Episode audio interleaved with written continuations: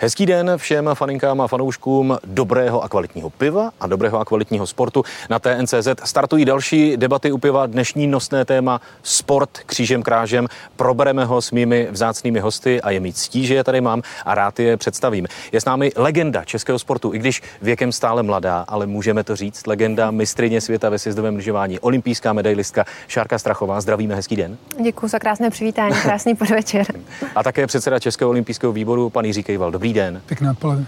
Eh, jsme v debatách u piva, tak já poprosím, jestli bychom mohli něco dostat. A začnu hodně osobní otázkou, ale myslím si, že se opravdu hodí. Eh, jak vypadalo vaše sportování během eh, těch restrikcí, během těch opatření, během té koronavirové krize? Šárko? Tak moje sportování poslední dva roky uh, nevypadá téměř uh, nijak, protože jsem se vrhla vlastně po ukončení své kariéry jednak do podnikání, narodila se mi holčička, takže sport je až někde, vůbec není mezi prioritama a po mně je teďka pohyb a sportování spíš procházky venku, uh, inline bruslení a všechno vlastně, co se dá dělat společně s rodinou a s dcerou. Ale to je taky sport. Pozor. Je to taky sport, mm. ale není to vyloženě takové to sportování, co to bylo dřív, nemá to úplně pravidelnost a mm. systém, je to spíš prostě pohyb na čerstvém vzduchu a mm, být venku hlavně. Rozumím tomu. Pane Kejvale, dneska ráno proběhlo vaše oblíbené běhání, anebo jste byl na vodě? Dneska jsem byl na vodě, krásný počasí, nádherný to bylo, ale jinak v průběhu koronaviru jsem ještě nejezdil na vodě, ale snažil jsem se, mám takový mm, vlastně nějakou tradici, že každý den ráno nějakým způsobem sportuju, tak jsem se snažil tady tohoto dodržovat i v průběhu koronaviru. Eh, zeptám se, 10 kilometrů stále eh, kolem 35 minut? Nebo no, tak to zdaleka ne. Tak každý rok je to horší, je to frustrující, takže já si hledám různé jiné disciplíny a různé varianty. Děkuji. Teď já vysvětlím, proč jsem se ptal na to elementární sportování, protože během těch restrikcí a opatření myslím si, že právě ten element toho, že někdo vůbec půjde na procházku, byl z důvodu strachu narušen. Vnímali jste to podobně, že třeba starší lidé z vašeho okolí si říkali, dneska radši ani nepůjdu ven na čerstvý vzduch, což je vlastně jako základ, protože se bojím? Jak kdo, bych mm-hmm. si řekla, a samozřejmě taky podle toho, kde žijeme, do jakého okolí můžeme vyrazit. Samozřejmě pokud žijeme někde v centru Prahy, tak si myslím, že lidi se báli vyrazit do ulic, a kdyby se setkávali víc s lidmi, pokud žijete za Prahou někde víc jako v přírodě, tak tam nepotkáváte tak jako tak nikoho nebo vel, velmi málo a držíte si ten odstup. Takže i my jsme vlastně zachovali to, že jsme hodně, hodně byli venku a, a v tomhle tím, že i žijeme vlastně za Prahou v přírodě, tak se to pro nás tolik nezměnilo. Uh. Bylo u vás na místě i to slovo strach, nějaká obava?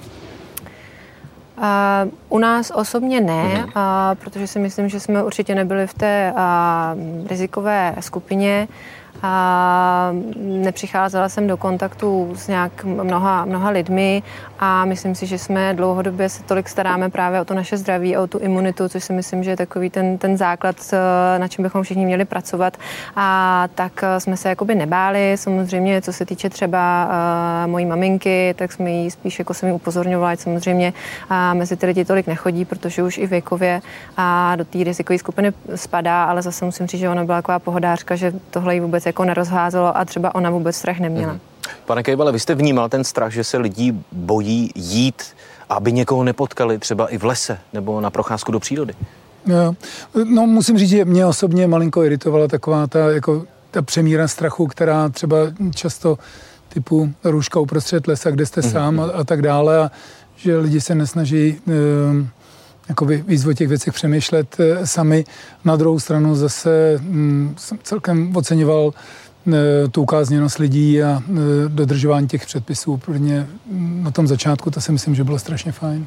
Eh, já jsem párkrát vyběhl, ač to na mě není teda moc vidět, během těch restrikcí s rouškou a musím teda říct, že dokud se nespotil, a vyzkoušel jsem lyžařskou kuklu, zdravotní roušku i po domácku vyrobenou, ale pak se přece přesto nedalo dýchat. Jak jste to řešil vy?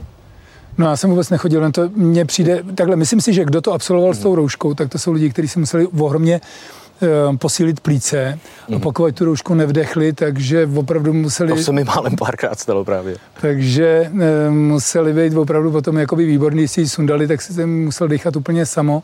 Já jsem to dělal, vevnitř my máme takový vynález, veslařský trenažer, mm. s kterým můžete jezdit e, i v místnosti a to perfektně protáhne celé tělo a myslím si, že si tím užijete stejně, jako když běháte, takže to já jsem používal především ten, ten trenažer. Proč jsem se ptal na váš pohyb, na ten element toho sportu, že byl trošku narušený strach zajít si na obyčejnou procházku, protože Český olympijský výbor eh, spouští speciální kampaň Silnější pro život. A teď vás poprosím, pane předsedo, abyste nám ji představil. Je to právě o tom elementu, jenom prostě, když máte chuť zajít si na procházku do přírody?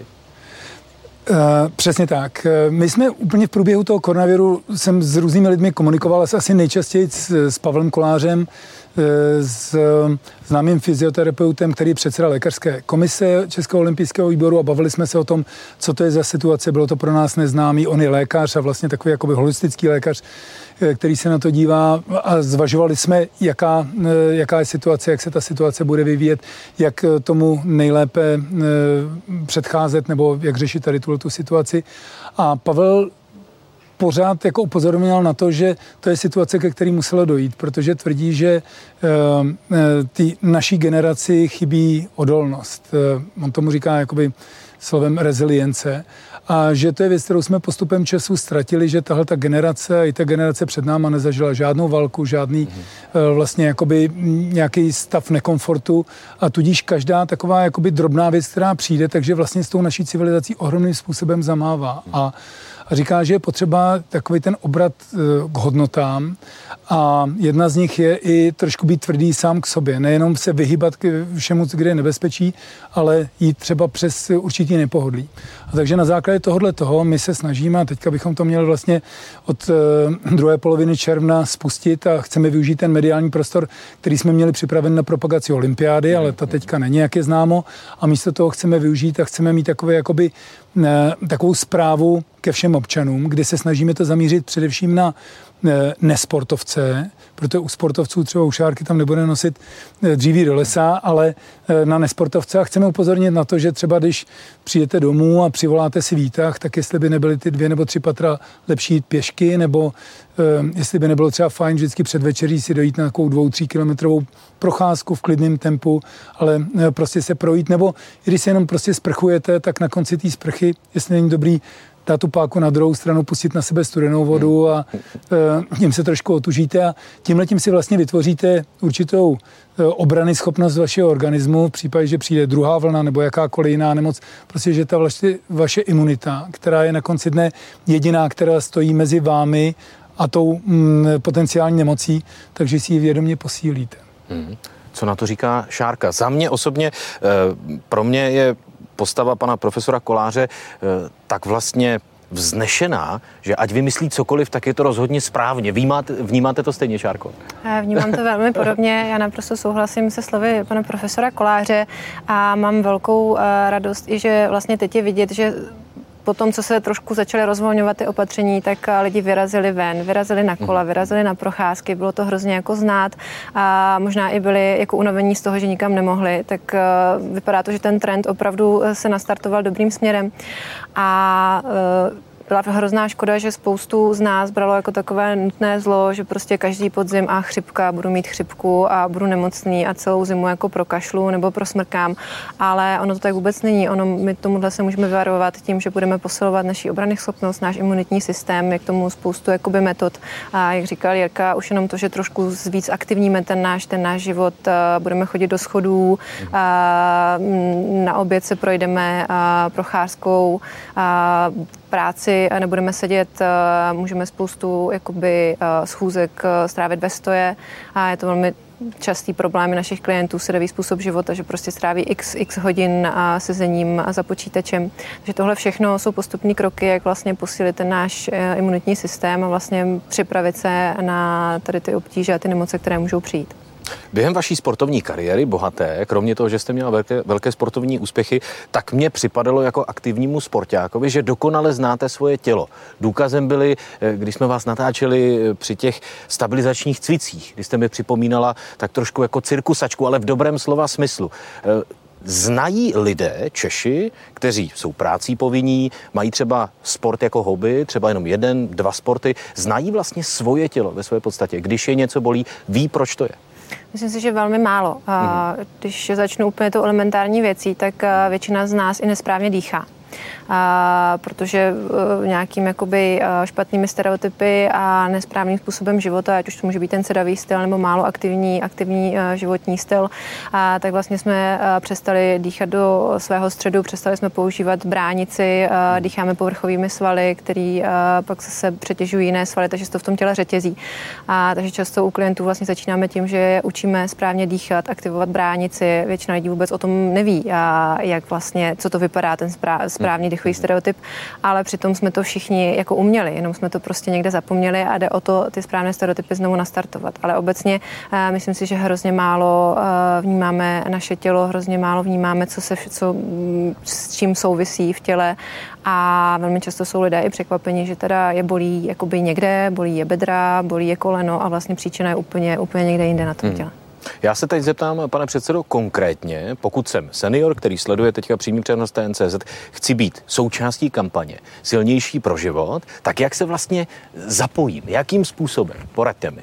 Každý musí začít především u sebe. Mm-hmm. To znamená, že mm, rozmyslet se, při vždycky, když někam přijdete, máte možnost výtah schody, vybrat schody. Mm-hmm. Když jedete, jdete na zastávku, jedete dvě stanice hromadnou dopravou, odejít z té zastávky a projít si to pěšky.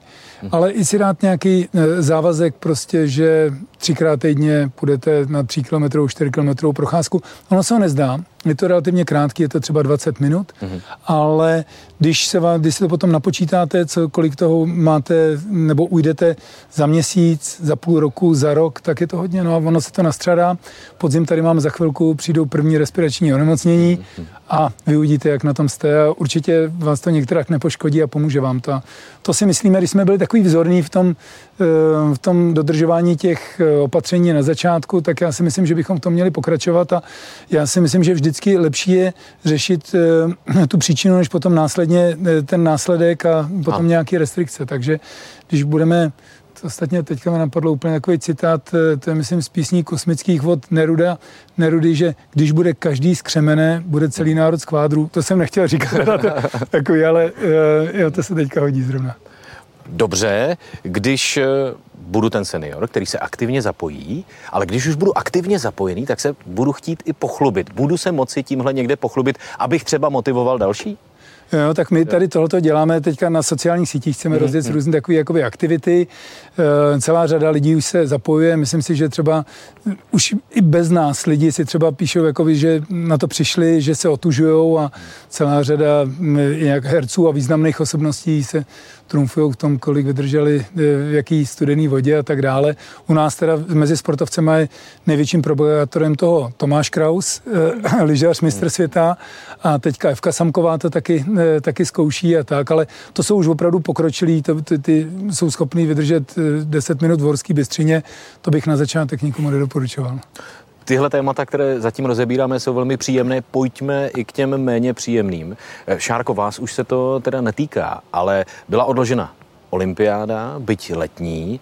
Spoustě sportovců, dalo by se říci, byl narušený nějakým způsobem nejenom ten čtyřletý cyklus, ale vlastně celokariérní. Těšili se na nějaký úspěch, ten je, ten je teď o rok posunut, snaha o ten úspěch.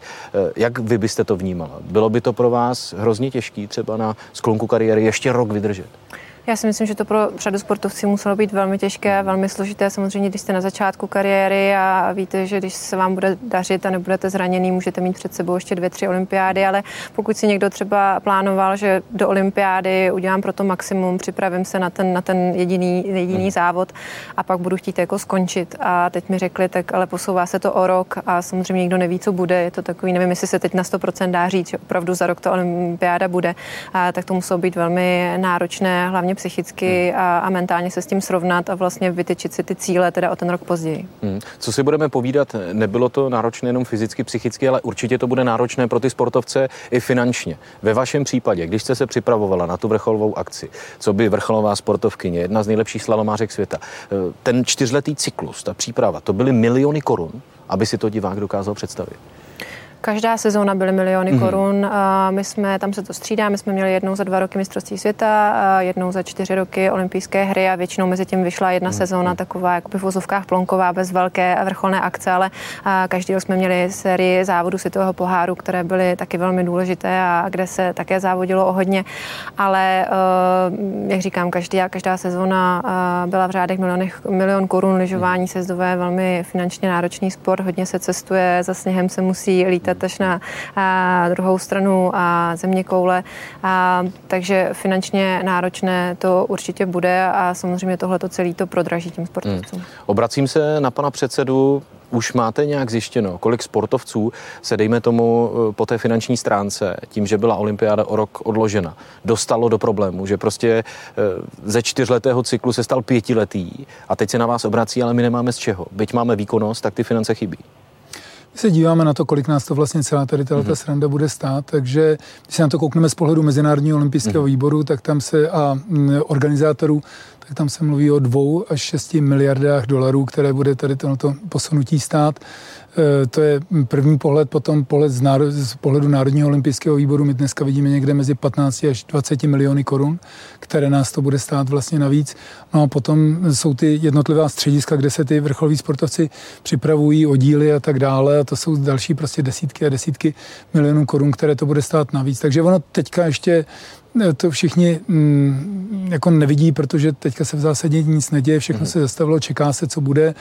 Ehm, ti, kteří jsou kvalifikovaní, tak to mají tu situaci lepší, ty, kteří nejsou kvalifikovaní, tak čekají na to, jaké budou kvalifikační parametry, protože vlastně zhruba asi 50% sportovců už je kvalifikovaných, u nás je to 41 sportovců a ti zůstávají dále kvalifikovaní, ale ten zbytek, my doufáme, že nějakých třeba ještě 60-70 sportovců se nám kvalifikuje a ty všichni čekají teďka na to, jaký budou kvalifikační kritéria, kde ty závody budou, kolik to vlastně bude stát a tak dále. Už proběhl nějaký monitoring z vaší strany nejenom ohledně Českého olympijského výboru, ale i ohledně sportovců. Eh, protože přeci jenom firmy, které se dostanou do problému jako první, omezují výdaje na marketing a na nějakou propagaci, na nějakou podporu. Eh, už to máte zmapováno vlastně, jestli se sport dostane v tomhletom ohledu do velkých problémů?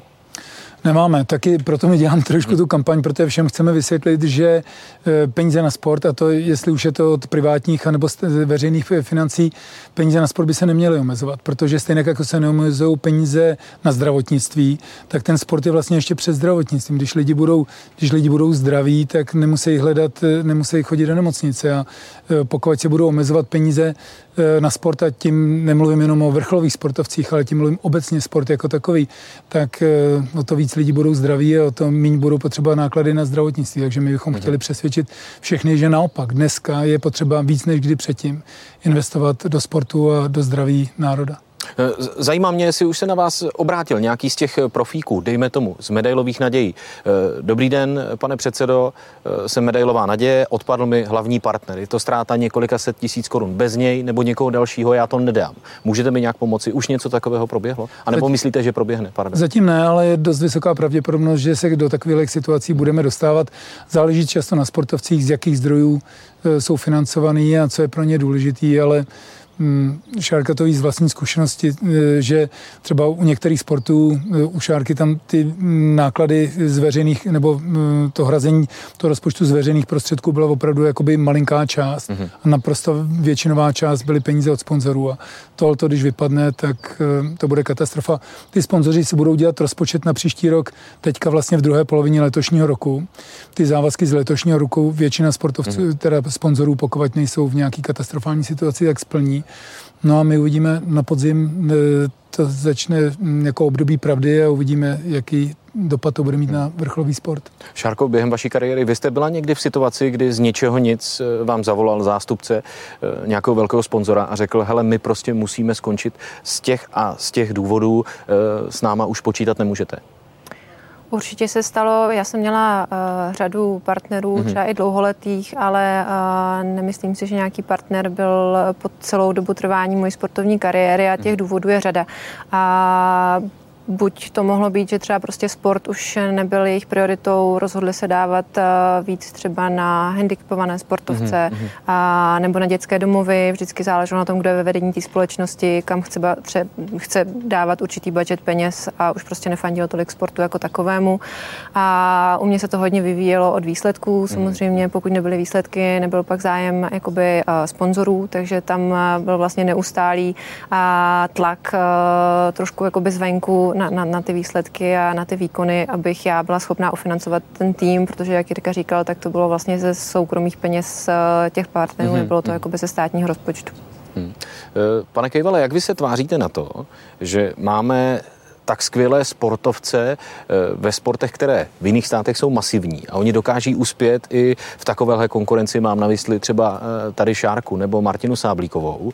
Jestli by v těchto těch případech, anebo i v jiných, ten stát neměl pomáhat více, nebo eh, jestli ten sportovec bohužel když ty price money v tom sportu nejsou tak velké, tak je odkázán na to, co si takzvaně dojedná per huba.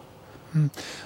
To je strašně těžké. Jednak je hmm. potřeba říct, že ten tady není žádný jakoby systematický hmm. nebo systém na eh, výrobu olympijských medalistů, abych Aha. to tak řekl. A je to vždycky postaven na individualitách a ty individuality jsou postaveny prostě na ohromném nadšení těch mm, trenérů, realizačních týmů, samozřejmě sportovců, protože u těch to začíná a končí. Um, ale uh, je to uh, je to těžký tady tyhle ty, eh, tohoto predikovat. Třeba v případě Martiny Sáblíkový jsme tady 50 let předtím neměli žádného rychlobruslaře a eh, ona se objevila najednou z ničeho nic, eh, zase díky realizačnímu týmu trenéra a tak dále.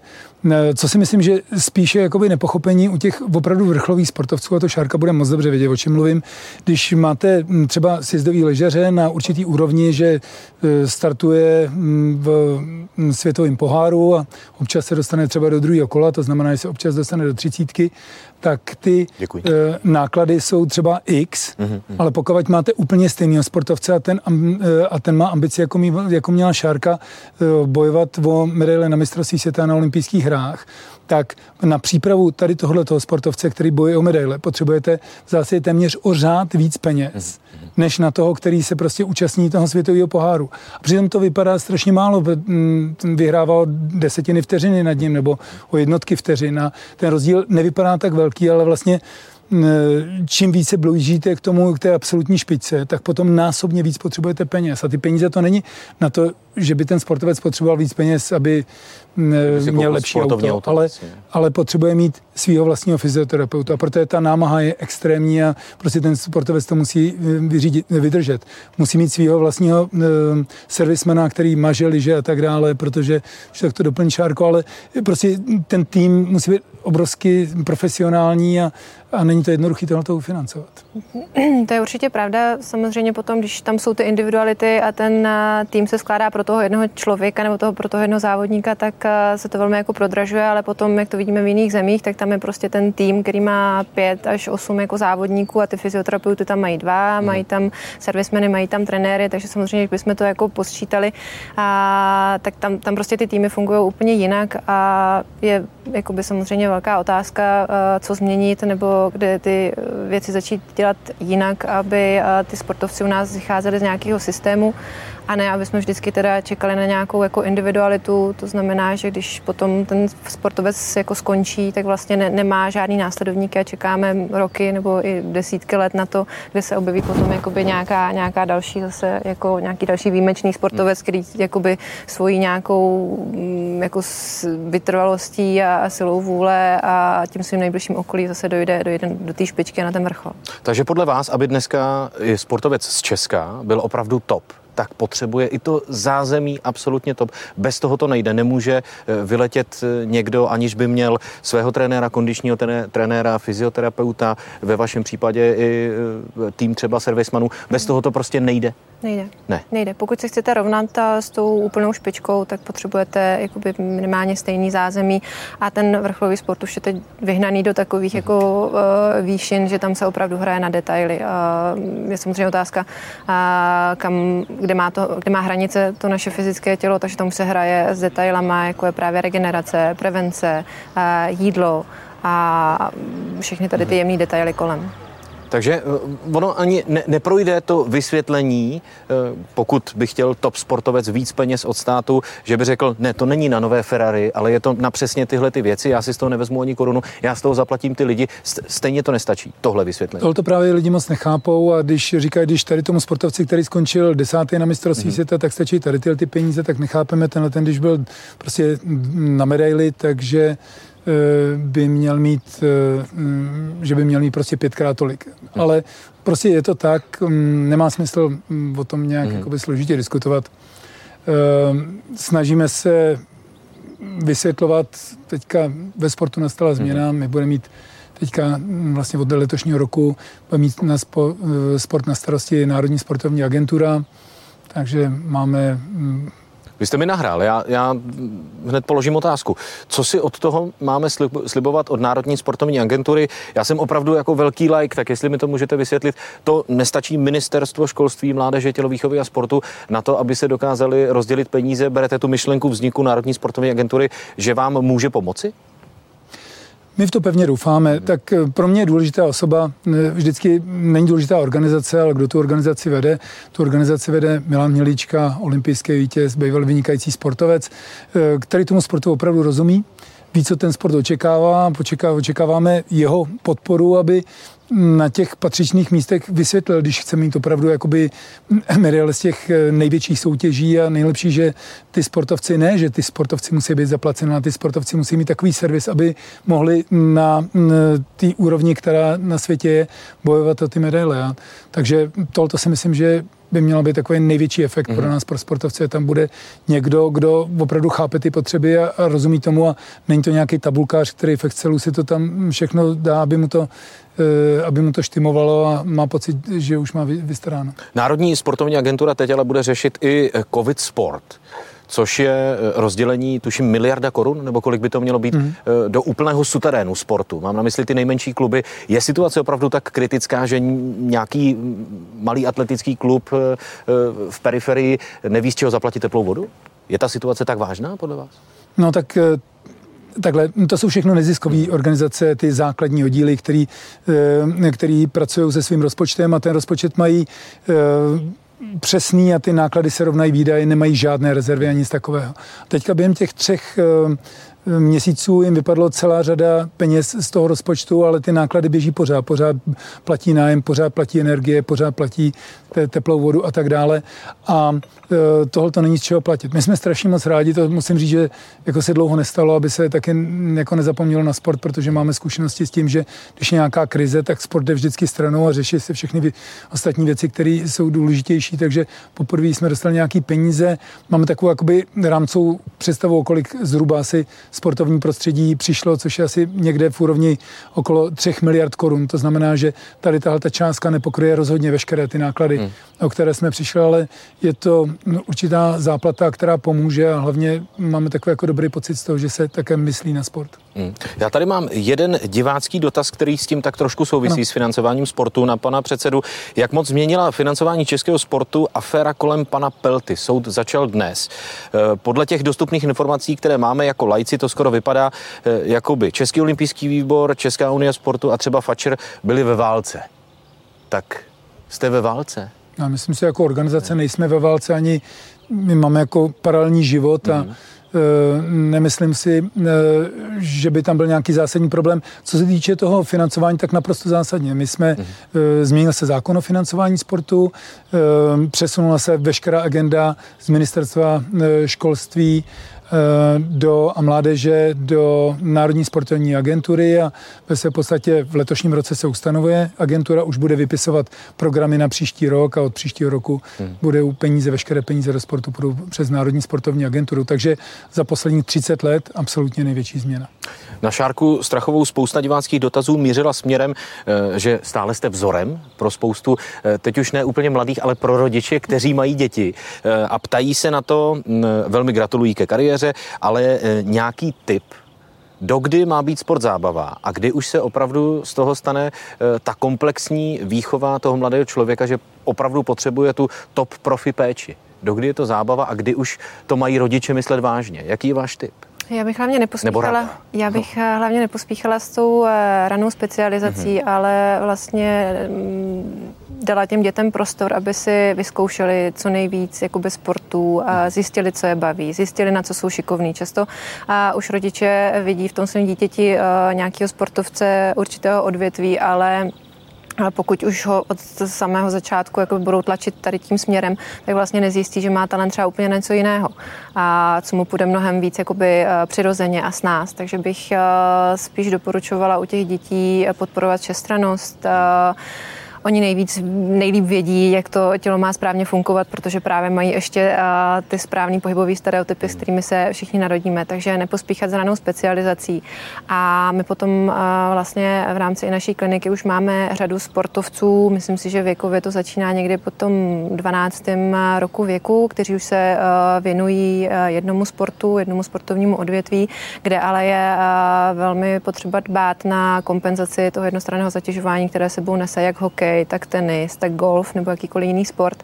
A s nimi právě pracujeme v rámci různých tréninků a cvičení, aby jsme to tělo připravili na tu extrémní zátěž, eh, která je v tom vrcholovém sportu čeká, mm-hmm. aby se pokud možno vyvarovali nějakých zranění, anebo pokud možno se oddálili na co nejzaší dobu. Mm. Takže na to bych apelovala, aby to nebylo všechno jenom o tom eh, tréninku na těch kurtech nebo na těch hřištích, ale aby dbali i na tu kompenzaci a hlavně na tu regeneraci. Ono často se říká, že to je malé dítě, to vydrží jako všechno, ty rychle regenerují, rychle odpočívají, ale není, není to úplně pravda, je potřeba i u nich dbát dbát a právě na tu prevenci a na tu regeneraci. Spousta lidí se také ptala, co je víc, jestli titul mistrně světa nebo olympijská medaile.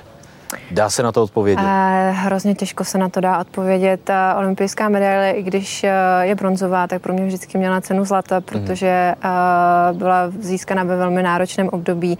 Je to olympiáda, prostě uh, ať si kdo si říká, co chce říká, je to uh, akce, která je jednou za čtyři roky. Opravdu máte jednu šanci, která se nemusí opakovat a v tom našem sportu ještě opravdu máte jednou za čtyři roky dvakrát minutu, uh, kde teda musíte předvést, co jste, co jste za ty čtyři roky jak jste se připravil. Takže určitě teda, pokud bych měla udělat nějaký žebříček, tak bronz olympijských her, zlato z mistrovství světa a pak ještě bronz po takovém mém comebacku a zdravotních problémech. Pan předseda poslouchal velmi pečlivě vaše slova a s takovým hezkým úsměvem.